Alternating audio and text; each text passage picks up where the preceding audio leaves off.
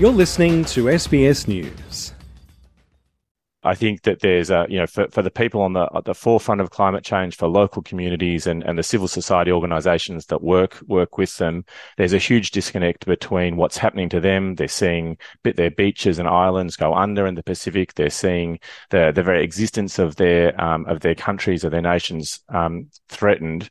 Between that and and a lot of the big um, lobbying players uh, who um, who come and descend on on the COP discussions and try to influence it. So it's absolutely essential that civil society from the Pacific, from Australia, from the rest of the world is there putting up a big fight and and make and, and having their voices heard so that um so that we're not drowned out um and that that urgency is really understood.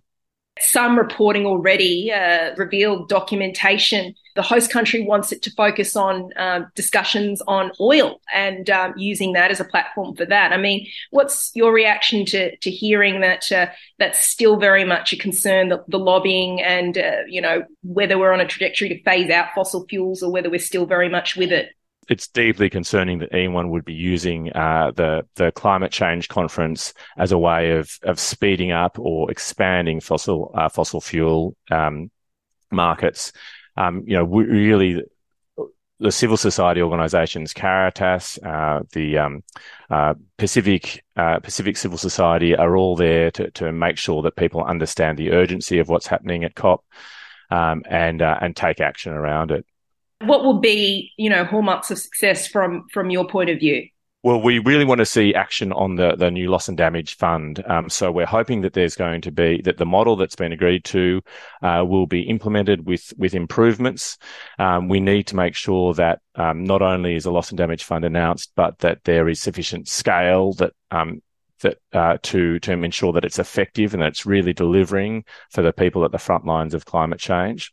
Uh, we also need to make sure that it includes non-economic loss and damage. Um, and our new report um, uh, on on non-economic non-economic loss and damage from Caritas shows how important that is, especially for the most vulnerable and developed um, countries, uh, developing countries around the world. And if you could give me some insight as well, did you also do, as part of that re- uh, report or s- separate work, some surveying on the attitudes of Australians when it comes to understanding, uh, ec- you know, this economic loss and damage? Um, and what, what did that reveal?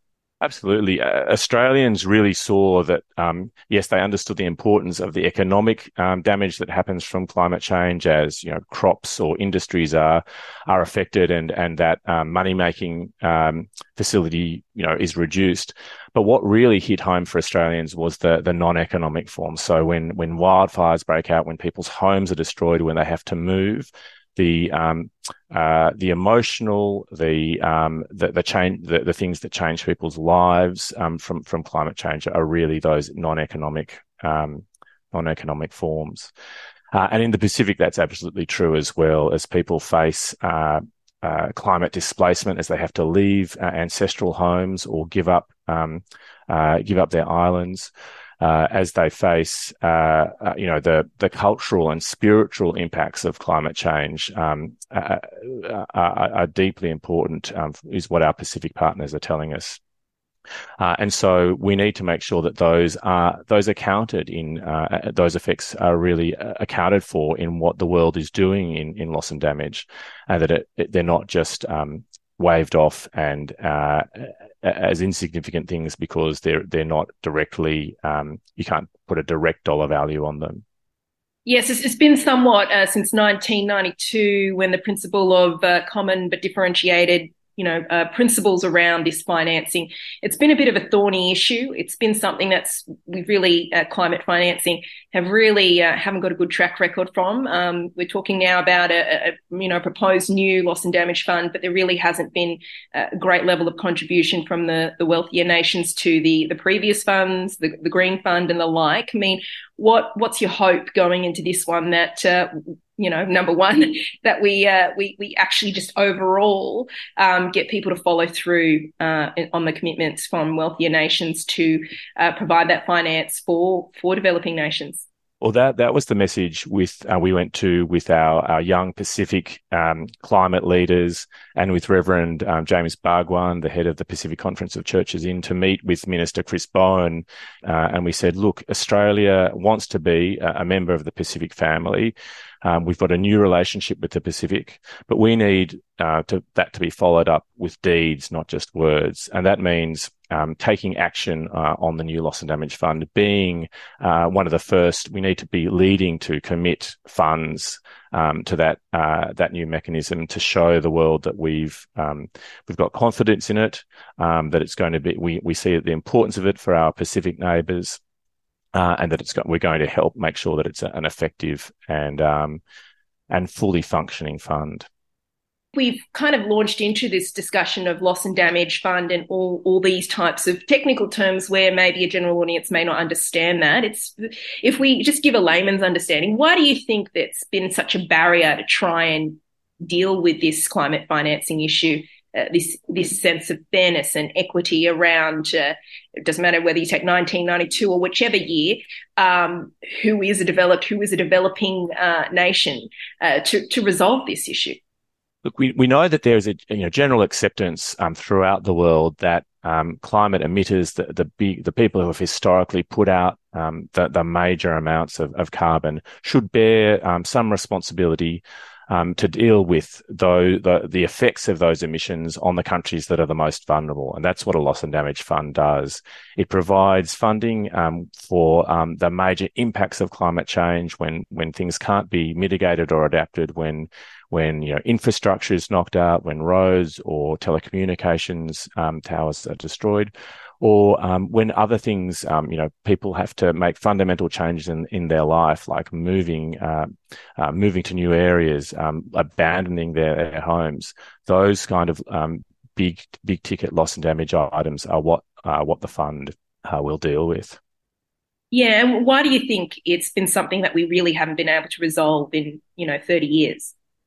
Well, it's been uh, it's a battle to make sure that the um, those emitters um, take responsibility. There's just been a a reluctance to um, to admit that there is that responsibility among, uh, especially among the developed world, um, to the global south.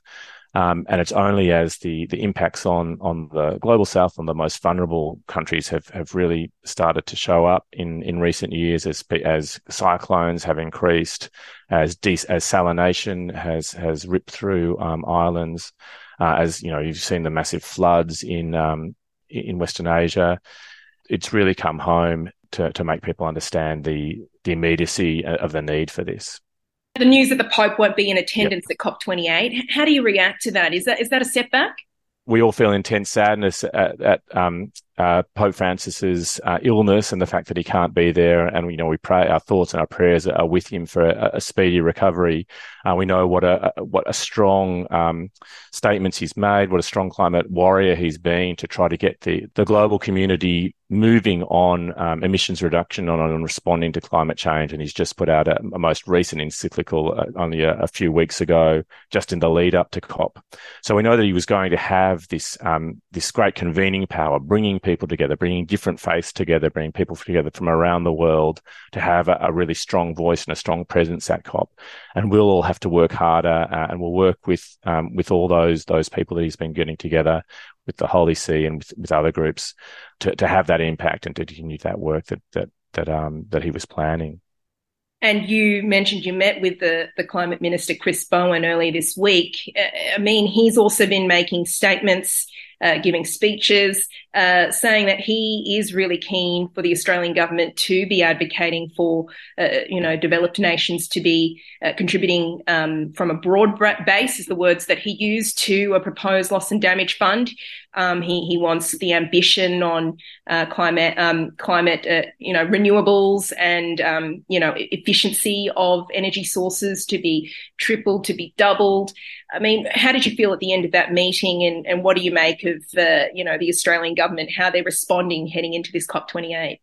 Look, Minister Bowen has a really big responsibility on his shoulders, and it's uh, it's it's great that he is um, showing leadership uh, in this. But he needs to be delivering um, for uh, for the Pacific. There is, it's true that there at the moment there are no guarantees about the scale of the loss and damage fund. Uh, and when you think that the estimates of the sort of loss and damage that the, that is currently happening from climate change um, amount to about four hundred billion dollars a year, you realize that having a small fund, having a fund that it doesn't have um, significant commitments from um, uh, all major developed nations, uh, and and from a broad range, a broad base of of donors, um, it's just not going to um, uh, have. It'll have a, a you know a, a, tiny scratch on the um, uh, on on its impact on on actually meeting the needs of people. So um, we um, we've got uh, we'll keep pushing uh, the Australian government uh, and Minister Bowen to to live up to that that responsibility that it that, that they've taken on. Uh, and we're looking forward to working working together with him. And, and it's really important that he ha- he puts in place that sort of um, contact and those structures that ensure that the Pacific um, he's talking to the Pacific and that he's got representation from the Pacific on all these major decisions um, as he as he's moving forward on them. As you say, a lot of the details will be the, the subject of this COP28, but uh, economists are throwing out there like one trillion is is ballpark of what you know a loss and damage fund should be at. What, what are your thoughts on the quantum of what kind of range we're looking at here? What we need? Well, I think that I think these, you know, 400 billion or, or 1 trillion, it's indicative of just how deeply serious and widespread the impact of climate change is, and it makes it just laughable that and that that people might not be taking this seriously and might still be trying to um, engineer, you know, oil deals at, at COPs rather than actually deal with the the um, the, the, the billions and billions of dollars uh, in damage that is being caused right now and that is only going to expand in the in the years to come. So it's it's a it's a huge wake up call. Um, and at the moment, you know, the this um, these this damage is being borne by the world's most vulnerable. It's being it's being caused by uh, emission, uh, emitters who've made uh, massive profits, uh, and it's being and they're not paying the price for it. The price is being paid by um, uh, least developed countries, by by climate vulnerable countries, uh, and in now enabled by the Pacific and and that's deeply um, in, unjust. A lot of people do feel a sense of helplessness at the scale of climate change, and what can a little person like me do? I mean, how are you feeling heading into this kind of emotionally? Uh, you know, sometimes it's really hard because you're like, oh, there's so many stakeholders here, we can't get the expectation too high. But what's your how are you feeling? I'm hopeful. I'm, we're going to this COP with with with hopes um, that we'll see, you know, further change and further momentum. Uh, and if Australia is going to hold a Pacific a COP with the Pacific in in a couple of years' time, you know, we really need to see the Australian government making um, moves and and not just pursuing business as usual at this COP. So we've got a lot of a lot of hope in the Albanese government uh, and in uh, in Minister Bowen, but they they really need to live up to what they've promised.